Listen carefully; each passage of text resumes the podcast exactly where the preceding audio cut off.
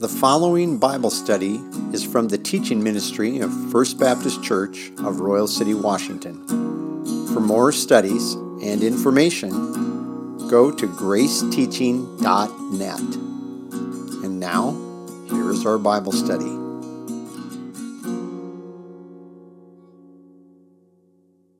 Movies that go back, we may not remember them, but some of us enjoy watching them anyway, back in the 30s, 40s, 50s. I'm thinking specifically of those old Dracula movies where you've got Dra- Count Dracula is creeping up on the victim and in his melodramatic fashion of the old movies. And the victim standing there all of a sudden turns around and pulls out the sign of addition in mathematics and Dracula is terrified of mathematics. And so he cowers away and he slinks back because the plus sign, somehow having two um, toothpicks glued together, is terrifying to the most deviant creature that the world has ever seen. Um, totally foolish, and, and we get entertained. In, in back when those movies came out, they were, I guess, scary. Now they're more, I, they're comic now to me. I don't find them scary at all. I find them more comic to watch. But they were meant to be scary. Uh, but they reflect something that is actually true in Christianity. Christianity has that same superstition. Uh, many Christians believe that there is some type of uh, super supernatural, call it mysticism, associated with um, the cross. This sign some wear it around their neck, and there's nothing wrong with wearing a piece of jewelry it's attractive. And people use it to identify themselves as uh, associated or with Christianity or being a Christian. There's nothing wrong with that. Uh, the error comes in when people start ascribing some sort of a mystical superstition to it that this provides some sort of supernatural enablement to understand God's ways, being somehow set in a course that's going to automatically place you within God's will. I, I don't know all the, the different reasons that people might have for, for using that or for ascribing to that. But this is not something new. This goes back way back in history. I've, I've used this illustration before, but it's really perfect. And so I, I'm, I'm using it again. Maybe some of you haven't seen this, but this is National Geographic from January of 2000 and there's an article in here on uh, the monasteries of Tibet, uh, Buddhism in Tibet. And there's two page center spread picture. You probably can't see it really well from where you're at, but it's some heavy tables made out of big hand hewn timbers. And on these tables are boxes that contain Buddhist uh, religious texts, um, hundreds of them. Some of them go back uh, centuries, ancient texts. And underneath this table, these Buddhist monks are crawling on their hands and knees underneath this table. It contains all these religious texts. And the caption says, hoping to absorb the wisdom of Buddhist scriptures without reading them, pilgrims traditionally crawl beneath stacks of sacred texts at the Pelkhor uh, Khod Monastery in Gyantse. Osmosis. Yeah, osmosis. That's exactly what That's exactly what Christians believe today.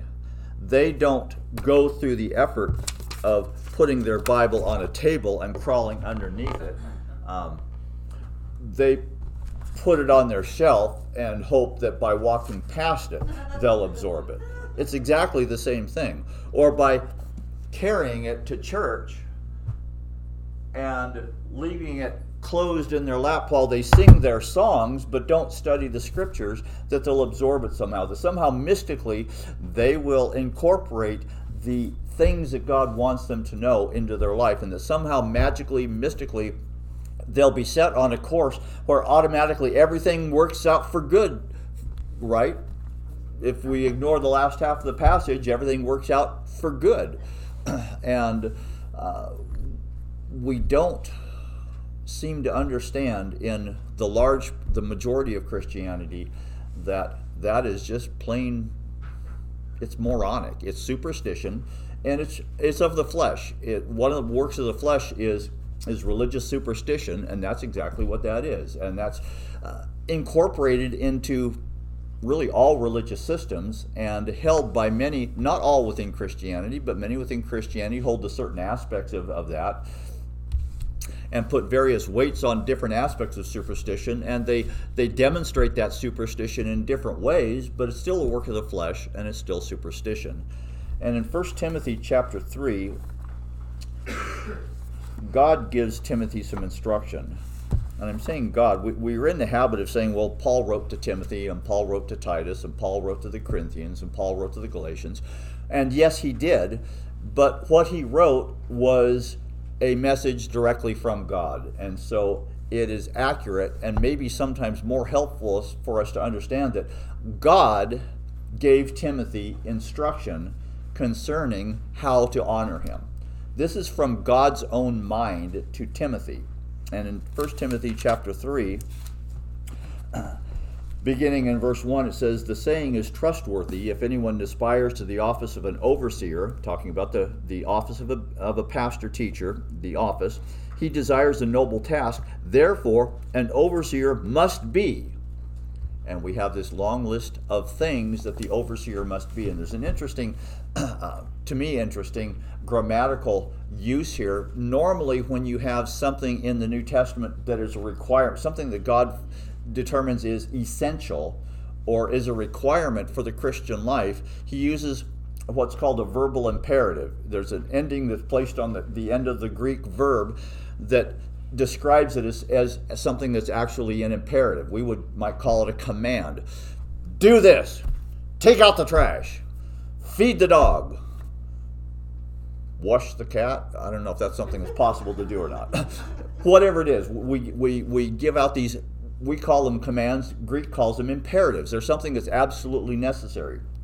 God doesn't use an imperative here.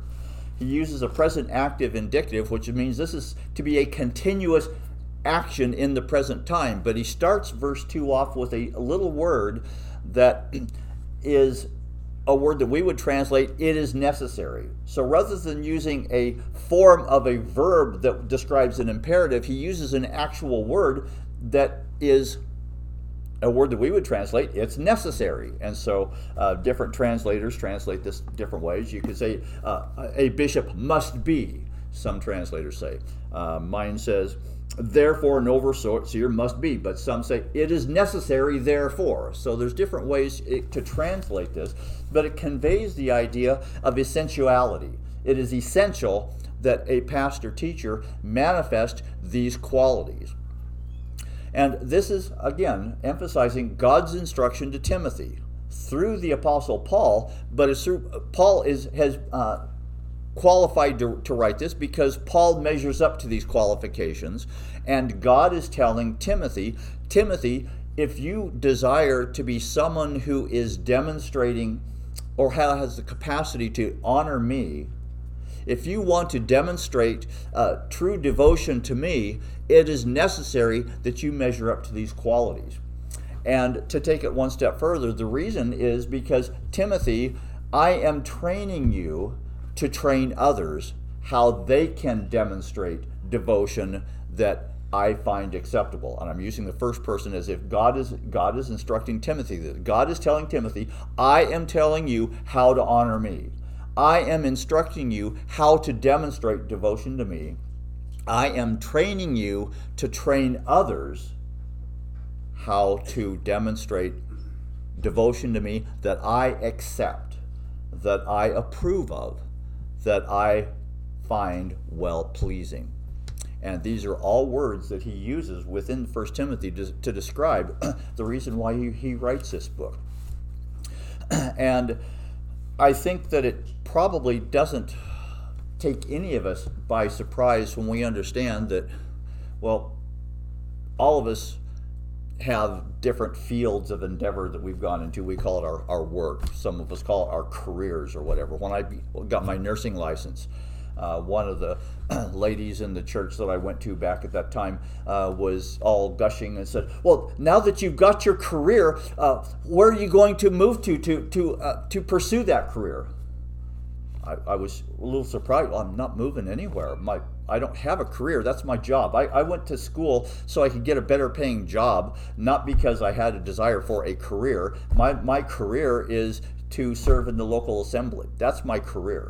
Uh, I got a job that, that allows me to do that. And hopefully, in a couple of years, I can quit that job. Some people call it retire. Um, I hesitate to use that term because that insinuates not working anymore, and I don't plan on stopping working. I just don't want to work at that job anymore because I've been tired of it for the last 20. I've been doing it for 30 years, and I've been tired of it for the last 30, for the last 20 at least. but you know, that's up to God to decide whether I can quit that particular job or not. But I still plan on working. I'm not going to just sit around drinking beer and watching TV. Uh, first of all, I, I can't stand beer, and I wouldn't drink it even if I was forced to. Probably I'd vomit it up. But the point is, I, I plan on being active with my life in, in some capacity and I don't plan the major emphasis of my life changing at all if I stop my nursing job because the major emphasis in my life is to serve in the local assembly. Whether it's in this assembly or another assembly, that's for, for God to decide where. But the course of my life isn't changing. My career has not changed one bit if I start nursing, if I stop it. And we all have different jobs, and those different jobs require training. Some of them require going to college to learn, some of them require going to a trade school to learn, some of them require uh, sitting under somebody who is proficient in that in that and, and get private instruction. But maybe a, a welder can, can learn from another welder or a, a, a uh, construction worker can learn how to can build a house by by working with somebody that knows how to do it and never set foot in a classroom. Or there, there's but all of these to become proficient in anything it requires training. We all understand that. And in Christian in the Christian life, we tend to place an undue emphasis on training within the world system and place a huge premium on going to college. You've got to go to college. Why do you have to go to college? Well, some reason, some because that's the only way you can get certain jobs. It used to be you could become a nurse without going to college. That was before I was born. okay, a long time before I was born. Uh, that was a requirement to go into that field. I had no choice. It wasn't because I wanted to uh, change the world or make it a better place or make a difference.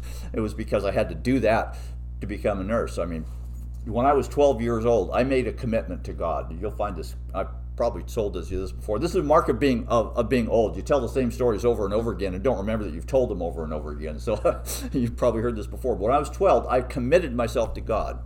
And I remember to this day praying to God, finally realizing that I needed to give my life completely over to Him, no strings attached. And I did that. In, in my mind, in 12 years old, I did this. And I said, Lord, you can have me completely. The only things I won't do would go to be go to college, join the army, or become a preacher. I joined the army to get money to go to college, and here I am standing in front of you teaching. Uh, that was the mind of a 12 year old. but the point is, we understand, I think, that serving God requires a degree of commitment, but there's in many people's minds a an imbalance in the training that we we think we need in the world system to be a success, a success in the world system, and the training we don't think we need to become successful in living the Christian life. And God has given Timothy two books, two entire letters to train him how to train himself and by extension therefore how to train others how to live the Christian life in a manner that is well pleasing to God, that demonstrates devotion on God's level, that God describes as well pleasing to Him. And Christians, though, seem to have this idea that uh, training is not necessary to do that. Apparently, God wasted his breath to Timothy because uh, Paul, God devoted two entire letters to Timothy to train him for that very purpose. Um, and Christians use texts to actually, um, what's the word I want? Justify is the word I'm looking for. To justify their opinion. We're going to look at a couple of those texts this morning as to they're, they're very i'm using these because these are extremely popular texts that christians go to to actually justify their not needing training and we go to Isaiah chapter 55. Now, this is not training for the Christian life, but this is training uh, nonetheless uh, that uh, what would be well pleasing to God in their in their particular uh, dispensation, their their set of circumstances they lived in under law and the nation of Israel. In Isaiah chapter 55, we have a very, very commonly quoted verse. And it's a verse that's used to justify this type of Christianity, this type of mysticism that um, negates the necessity for personal training. And in Isaiah chapter 55, verse, well, let's see, verse 8 tells us, My thoughts are not your thoughts, neither are your ways my ways, declares the Lord. For as the heavens are higher than the earth, so are my ways higher than your ways, and my thoughts higher than your thoughts.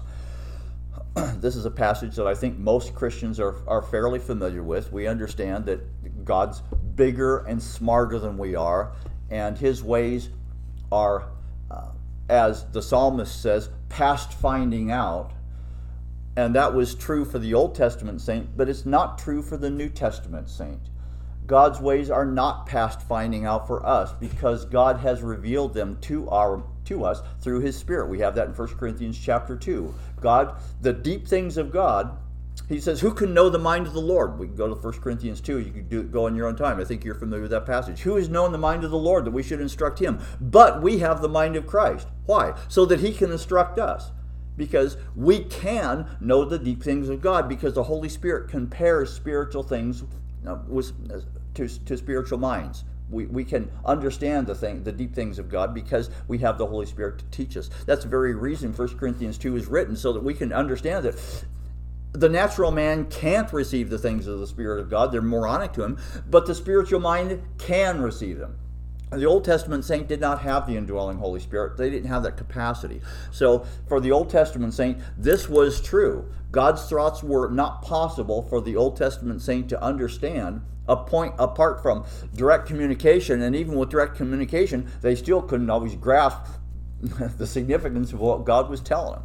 Daniel himself was given direct revelation from God, and Daniel said, I don't understand what you're telling to me. Explain this to me. God says, It's not for you to know, it's, it's for later. Uh, we can know those things. Why? Because we have the Holy Spirit comparing spiritual things with spirit, uh, spiritual thoughts with spiritual things, so we can know them. Daniel couldn't.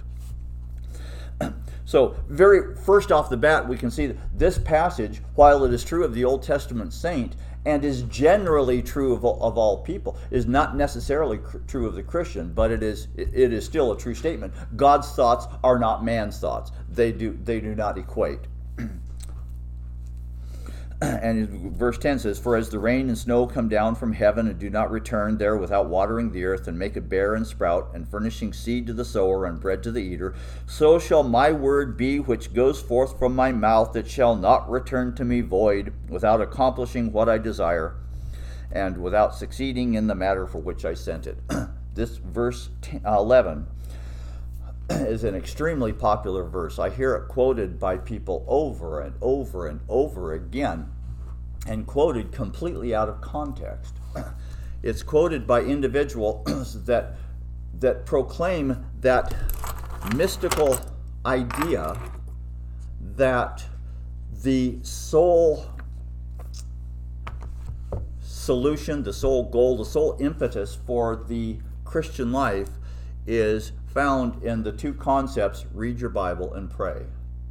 It's, it's uh, popularized in the song read your Bible, pray every day, and you'll grow, grow. Read your Bible, pray every day, and you'll grow, grow, grow. Well, that is not a true statement. You can read your Bible till you're blue in the face, and you're not going to grow, grow, grow. Because, well, I don't, you probably remember it was very recently, Tim gave a series on how to read your Bible now, when Tim started his series on how to read the Bible, did he take us back to a uh, kindergarten or first grade primer that this is the letter A? Now, everybody say A stands for A or Ah, and then B is B, and C is K. Did he teach us the letters of the alphabet so we could understand how we could read our Bible? No, I think we understand. That's silly because he wasn't teaching us how to read he was giving instruction how to read the Bible because the Bible is a unique book. And reading the Bible, for some reason, and the, I, the reason is, is given to us in scripture in scripture the reason we have to be instructed it takes training how to read the bible because the bible is not written like other books. There is spiritual truth in the bible. It requires the teaching of the holy spirit to understand. There is uh, well, well we, I have in my library what we call systematic theologies. They're, they're Bible. They're, it's a book that has a chapter on the study of Christ and a study on the, the Holy Spirit and study on salvation. They have these doctrinal uh, subjects that are compartmentalized and goes through Old Testament, New Testament takes all the verses, or many of the verses, that deal with this particular subject and harmonizes them into a cohesive study into this chapter. And the Bible's not written that way. I don't go to chapter one and well, this is the this is the doctrine of soteriology. Genesis gives me soteriology, and Exodus gives me uh, hamartiology, doctrine of sin, and and chapter three, uh, pneumatology, the study of the Holy Spirit. The Bible's not written like a systematic theology. I have to do, and Scripture tells us if we understand, if we understand Scripture, Scripture teaches us we have to compare Scripture with Scripture in order to harmonize it. And Scripture tells us that we have to recognize that all Scripture is profitable, but it's not all profitable for the same thing. Some of it's profitable for this, some for this, some for this, and some for this. And that's actually found in Timothy. God writes Timothy because Timothy had to be trained to recognize that all Scripture is not profitable for the same things. And so we have to learn which, uh, which scripture is profitable for which things. And so just reading the Bible and praying every day and will grow, grow, grow is kind of foolish because what I read uh, may have absolutely no bearing on growth in the Christian life at all. I guarantee you, if you read the begets in Genesis every single day of your life without exception, from beginning to end, this guy beget this guy and he lived so many years and he died. And this guy beget this guy and or this and and he lived so many years and he died. And you read that every single day and you pray about that and you meditate upon that every single day you will die just as immature as you were the moment you were first saved because that has no bearing on living the Christian life. You have to understand that some scripture is profitable for some things, but that scripture is not profitable for learning the Christian life. And if, if you remember, I've got on the back table there the, the primary uh, scripture uh, words or phrases that we're looking at in 1 Timothy and studying. And these are the word profane, we've mentioned that this idea of honoring God, which is found eight times, profane is found three times, honoring God is found eight times. Training, there's three specific words that are used for training in, in chapter 4. We have uh, the phrase well pleasing to God that's used two times, and it's only used in Timothy, in First Timothy, this particular word. We have faith occurs 16 times and it occurs two different ways in 1 Timothy. It occurs with the definite article, the faith, that refers to specific faith relating to uh, promises pertaining to the Christian life, and you have faith that deals with general faith as to the fruit of the Spirit. And both are used in, in 1 Timothy. Uh, it's used one, two, three, four, five times in relationship to the faith and 13 times in faith in general. Which, which scriptures relate to which? Well, that's profitable to know if you want to know which training refers to which subject. And then we have the word truth that occurs five times in 1 Timothy. Three of those five times you have the definite article preceding it, which refers to specific truth pertaining to things that only God can do in relationship to the Christian life, versus truth in general, which is used two times. And so we have these uh, one, two, three, four, five, six uh, general terms that are that are uh, demonstrated by uh, about nine or ten different different forms of these words that give training specific training on how to honor God with with our Christian lives. And understanding how these words relate with each other is going to affect our understanding of the Christian life. Now in in Isaiah here this idea of my word shall not uh, return to me void or empty. It's often used, uh, if, if you go on in the con, people think they're taking it in context of Isaiah by going on in the context here.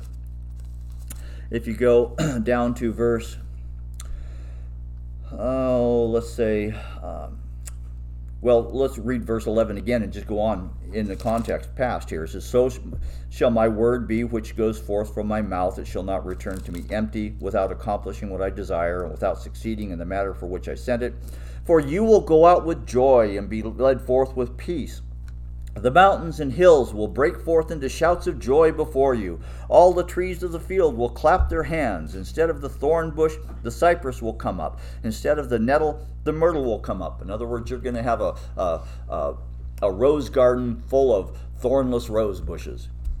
And it will be a memorial to the Lord for an everlasting sign which will be cut off, which will uh, not be cut off.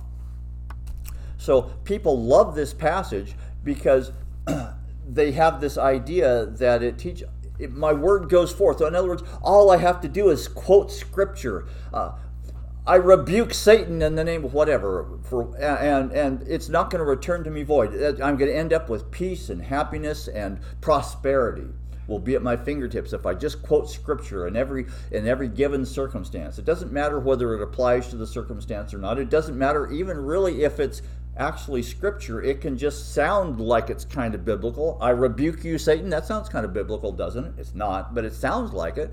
So I can even use religious sounding terminology. And if I really feel really like I mean it, why it's going to result in prosperity and peace and everything's going to work out hunky dory and it's going to I'm going to grow grow grow as a Christian. As I become more proficient at taking scripture out of context and throwing it however I want to I'm going to become more adept at it and so I'm going to interpret that as growth.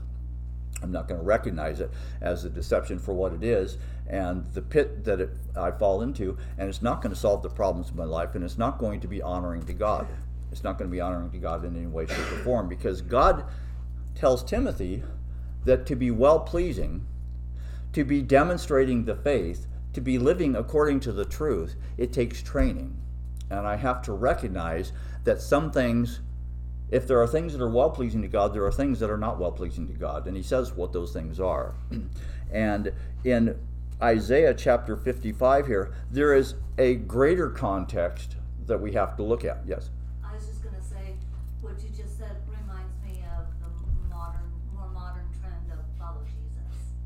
Right. Yeah. Same kind of. Yeah. allegorizing what following Jesus is, and and and kind of fabricating this this mythical idea of what following Jesus is, and kind of building up a um, a cartoon, really, a, a fantasy, a fantasy of what following Jesus is. It has no basis in reality. Yes. So I'm confused because what I've been, what I've always learned is that when you're going through something, you quote scripture and you or when you're being attacked, that that's what you, you pull out of scripture, you memorize scriptures. So I'm confused because. Okay. Okay. Sure.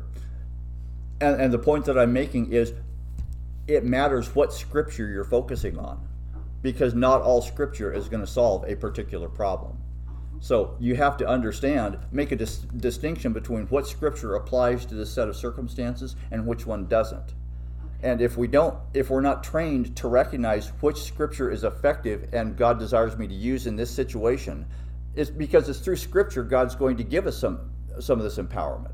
But if I'm using scripture incorrectly, I'm not going to get that empowerment and I'm just left to my own devices and I will fail. And how do I learn how to do that? Through training, through understanding the word. And that's why we have pastors who God tells Timothy, you have to meet certain criteria to be qualified to train people to use scripture properly.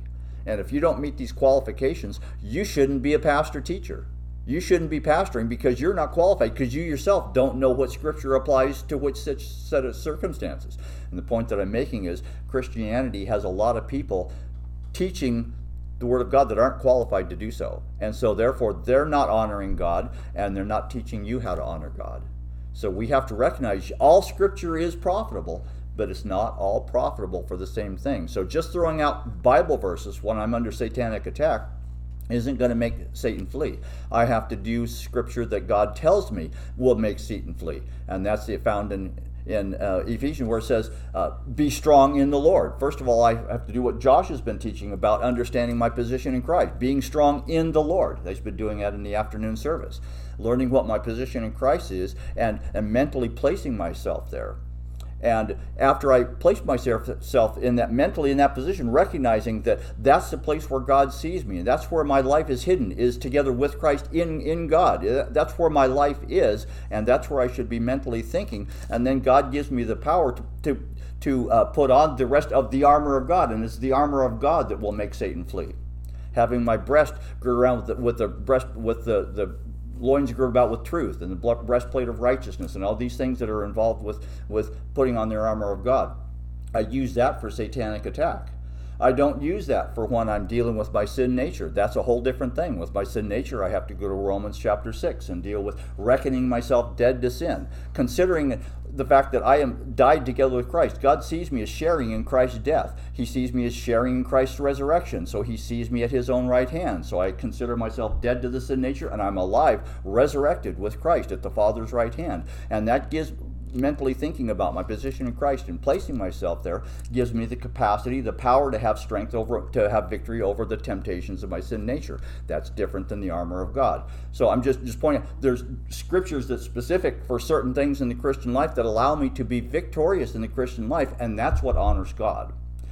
Using scripture the way He wants me to use it in the circumstances that are appropriate for the right circumstances, and the emphasis here is that takes training the very fact that you asked the question proves the point. I asked the same, same question too. Each one of us here has asked that exact same question. Each one of us has battled with that, that question. Some of I battled that question for years after I was given training. It took me years before I figured out how to put that into practice. It was actually easy to do. It just it was too easy because I couldn't accept the fact that it was just this is something that God does for me. I just have to to do what He tells me. I just have to reckon myself dead to sin. I don't have to understand how it works. I don't have to understand the mechanics. I just have to believe, have faith. This is a promise from God. If I do what He tells me to do, He puts to death the lusts of the sin nature.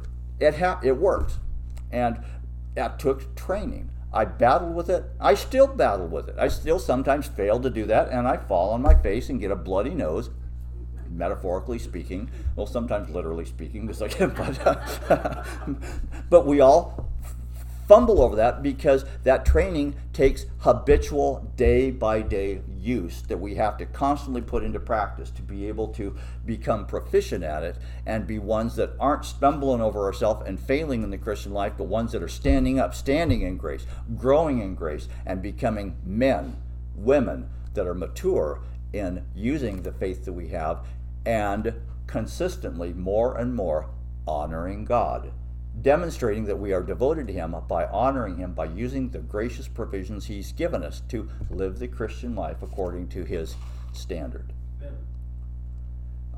That was a long winded answer, but did, did that answer? Okay.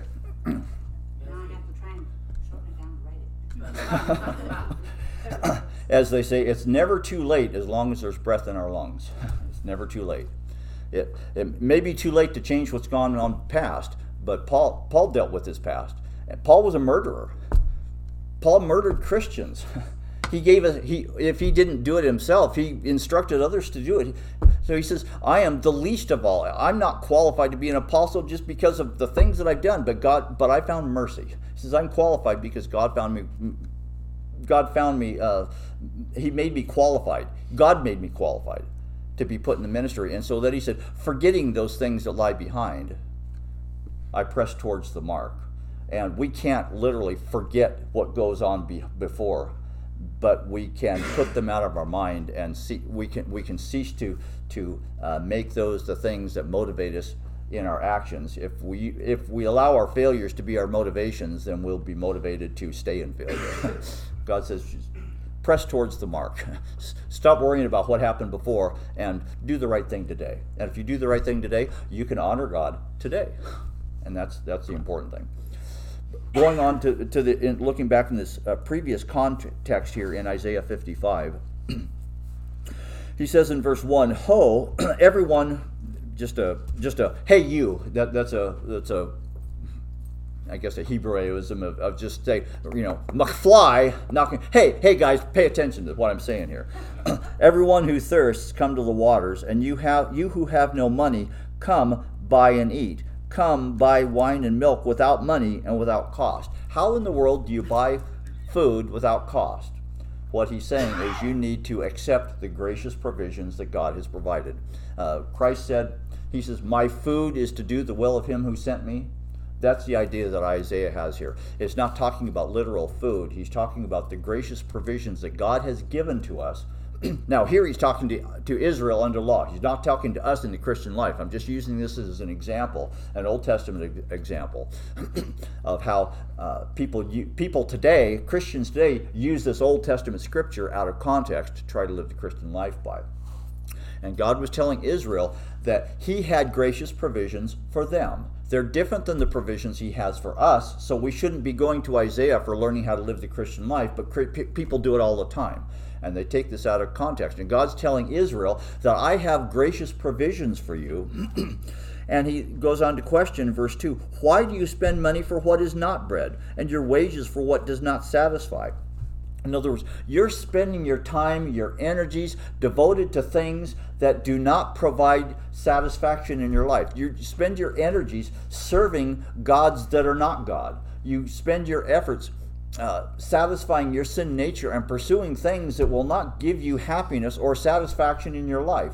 God is going to give Israel gracious provisions that will provide for them, but uh, the things that they're pursuing are not going to. In other words, they're just living in a life that is dishonoring to God. They're doing what they want to do, ignoring what God wants, and wondering why their life is falling apart. Listen carefully to me and eat what is good. Delight yourself in abundance. Incline your ear. Come to me. Listen that you may live, and I will make an everlasting covenant with you according to the faithful mercies shown to David. the context of Isaiah 55 and the blessings that he are promised at the end of the chapter, the, the peace and the the the joy, the, the mountains and the hills break forth into shouts of joy in verse 12, and the the thorns turned into uh, a, a, a, garden, a garden, a, garden of Eden, basically for you. These these provisions that are going to be a result of this covenant that is give covenant promises that they're going to share in the covenant of David. The Davidic covenant is given back in in in um, oh, does it have it? First Samuel, I think. Oh, excuse me, Second Samuel. It's in Second, and that's New Testament. I'm not going to find Second Samuel New Testament. Second Samuel chapter seven, I think. Uh, Second Samuel chapter seven, verse.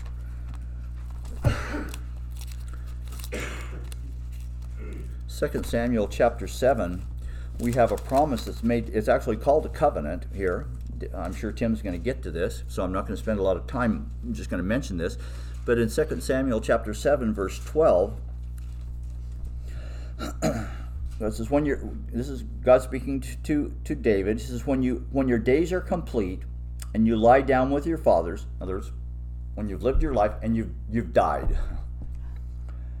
I will raise up your descendant after you, who will come forth from you, and I will establish his kingdom. He shall build a house for my name, and I will establish the throne of his kingdom forever. I will be a father to him, and he will be a son to me.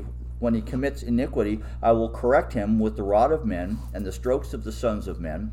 But my loving kindness shall not depart from him, as I took it away from Saul, whom I re- removed from before you. And your house and your kingdom shall endure before me forever. Your throne shall be established forever. In accordance with all these words and all this vision, so Nathan spoke to David. This is a promise that God, a covenant, a, a legal contract that God makes with David, and it's what Tim has described as an unconditional covenant. God has not required David to do anything. What God is saying here is, I'm going to do this. And David's sitting and thinking, what do I have to do? You didn't hear me, David. It's, I'm going to do this. This is unconditional. God is promising David that he's going to establish his throne forever. His kingdom is going to endure th- through ever. And this kingdom is going to endure through the person of Jesus Christ. So he's referring to a fulfill a time of fulfillment during the millennial kingdom when these things are going to occur. David's kingdom is going to be uh, through well, David himself is going to be resurrected and reign over the earth during the millennial kingdom, and Jesus Christ personally will reign over this kingdom, and we will be reigning together with Christ over this kingdom. But this is not talking about the blessings that we're going to receive in this kingdom, because the blessings we receive in this kingdom are going to be reigning together as kingly priests uh, together with Christ over this entire kingdom. The promises that are given to in, in uh, through Isaiah the, the hills are going to break forth in joy and the nettles are going to be turned into a rose garden without a, a thornless rose garden. You're going to have uh, prosperity and an environment that is comfortable to live in. Is referring to this time when David's covenant is fulfilled and individuals who are ascribing to living according to God's requirements in the old in, under law are going to be resurrected and they're going to share in the fulfilled covenant that was promised to David. They're going to be living during that time of prosperity. They may die in this present life, and they did die. They're in in a Sheol right now. They're in the center. They're they're they're dead. but they're going to be resurrected and they're going to share in these covenant promise was made to David. And that's what Isaiah 55 is saying. You are going to share in that very same covenant that was promised to, that was uh, uh, that contract that was made with David, you're going to be resurrected and you're going to share in that, provided uh, you are uh, one who is uh, being obedient to the dictates that God in other words, that they had to believe that God was who He said He was, that He was doing what He said He was doing. They had to have faith. They had to be believe in an Old Testament uh, sense and be saved, in order to be ones who would be able to to share in that covenant promise. So Isaiah 55 has no bearing in the Christian life today. It's talking about Old Testament saints are going to be resurrected and live under the covenant promises of David. So this idea of throwing God's word out at any situation it, taking a passage of scripture and just throwing it, and it's not going to return to me void. It's going to accomplish what I purpose. And I think I'll, I suspect, I don't know, but I suspect a lot of Christians take this in Isaiah 55 when it says it will not return to me void.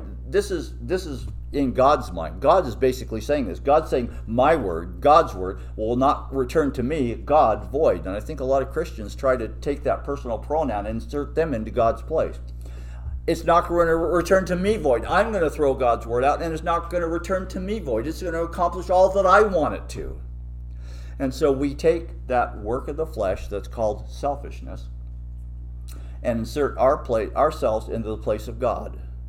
And we take God's word, something that, out of context, and something that God said is reserved for God. God said it will accomplish what He wants, and I take it out of, and I put myself into God's place, and that's satanic attack, by the way. Um, and and place myself into God's word, and I take God's word, and I say it's going to return to me and accomplish what I want it to accomplish. And what do I want it to accomplish? Well, right now I'm in a bad situation, and I'm afraid. Well, I want to have peace, so I'm going to throw some scripture out, and it's going to and it's going to somehow magically, mystically bring me peace. It's going to make Satan flee from me. To make Dracula flee. If I just take this magical symbol and, and throw it at Satan, he's to, oh, he's thrown scripture at me and I'm to run and flee. Satan doesn't flee just because you, because you quote scripture. Uh, Satan himself quotes scripture all the time. We have a multitude of illustrations in the New Testament where Satan has quoted scripture. Satan is not afraid of scripture. And it's not scripture that makes him flee, it's God who makes him flee. It's when we use the right scripture in the right way that God gives us the power that Satan will flee from us because the power of God uh, forces him to flee. It's, it's not because he's afraid of my toothpicks that are glued together. He doesn't care how many toothpicks I have glued together or what configuration they're in. Satan's not afraid of this. But he does flee when God makes him flee, when God gives us the power to cause it to happen, when we use the right scriptures in the right way. And so this is just one of many illustrations. I used it because it's one of the most common that I hear used by Christians that use Scripture in a metaphysical way to, uh, out of context, to and genuinely think that they are honoring God. Don't recognize that it takes training. This will never result in honoring God. It never will. And God is telling Timothy it takes training. You have to because what something that is true in Isaiah Isaiah 55 is true. When he says, "My thoughts are not your thoughts, and your ways are not my ways," says the Lord. That is just as true today as it was when it was written back uh, to in, in Isaiah, when God gave it to Isaiah to write. That is true. God's thoughts are not our thoughts. And even though we have the Holy Spirit, we don't get we don't have the capacity to know the mind of God just mystically because we have the Holy Spirit. It still takes training. We have to understand how to utilize the Holy Spirit. We have to recognize what does the Holy Spirit do, what does he not do? Why does he do the things he does? Why does he not do some things? What is the difference between the Holy Spirit's ministry in reproving me which is a fancy word saying spanking. well, slapping me around. God, Holy Spirit doesn't do the spanking. God the Father does, but uh, uh, brings about a change of mind when he, when He convicts our mind that we're wrong. The Holy Spirit does it. Why does He do that? Because we're wrong. How do we know the difference between being wrong and being right? Well, it takes training. We have to recognize. Uh, one of the, the illustrations that, that Tim uses has used a number of times, and it's very appropriate is that something, and it's kind of astounding in a way, but um, he had to teach the Corinthians not to fornicate because it was common in their culture to go to temple prostitutes and be involved in fornication in their religious system. And they had to learn that fornication was displeasing to God. And it's not helpful for your marriage either. Okay? Uh, they had to learn that but I, I, actually looked that up because I was I thought I'd seen that it's actually something he had to even tell the Thessalonians. He said told the Thessalonians to flee fornications. The Thessalonian church was probably the healthiest church in the New Testament, and they had to be trained that fornication was not healthy and that it was actually uh, opposed to the will of God and it was displeasing to Him, and it's not healthy to your marriage either. And so the Thessalonians had to be taught that. The Romans had to be taught that. The Corinthians had to be taught that. That means that's just one of the works of the flesh. The, the he te- tells us he had to train us what all the works of the flesh are because even that we are so proficient with the works of the flesh, they're, they're something that we are by nature. We do them naturally. And the Christian life is a supernatural life. It's a life using the things of God in a way that overcomes what we are by nature. We can live a life that is a supernatural life by God's empowerment which means we can live a life that opposes what we are by nature. We don't have to be enslaved to the things that our nature wants us to do. We can live above that.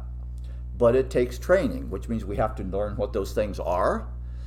We have to learn what the life is that is pleasing to God, and we have to learn how to overcome these things. And the problem with Christianity mostly is they teach us that the Bible is a is a rule book that tells us what we're not supposed to do. And if you're committing fornication, if you are stealing, if you're murdering, if you're whatever the things we're not supposed to be doing, that the Bible just tells you just need to try harder and read your Bible and pray every day, and you'll have victory over these things. And what Paul is training Timothy is that it, the Christian life is far, far beyond that. The Christian life does take work and the Christian life is easy. It's both because God gives us provisions that makes it easy. We have to do things, make decisions that are hard decisions. And we have to learn what God does and what He wants us to do.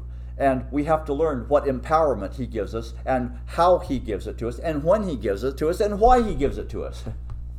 and do things His way, and that takes training. And so Paul teaches Timothy, God teaches Timothy, how to live a life that's honoring to Him, and it takes training. And, and if you're going to be somebody who's standing before a group of people to, to teach them the Word of God, you have to, it's necessary, it's essential that you have certain qualifications because if you don't meet, measure up to those qualifications, you are you're going to be like uh, you're going to be living life that Paul was afraid of. I think it's chapter nine where Paul says that his greatest fear was that after teaching others, he himself would be disapproved. In other words, that he would teach others, this is what you're supposed to do, and then being found a hypocrite, not doing those himself, and then being disapproved. Who would be disapproving him? God.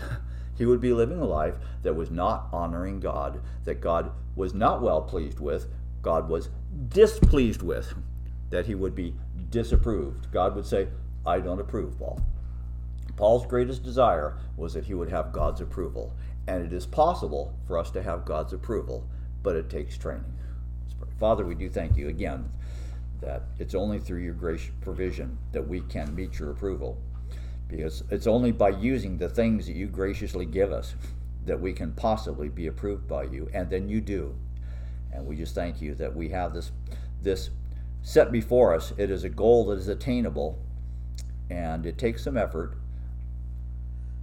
But the greatest the greatest balance of the work has been already uh, taken care of by you. So just help us to be ones that ever have the mindset be, be faithful to your word as you've promised to be working in us that which is the, giving us the desire and giving us the energy to do what's well pleasing to you. But give us a heart.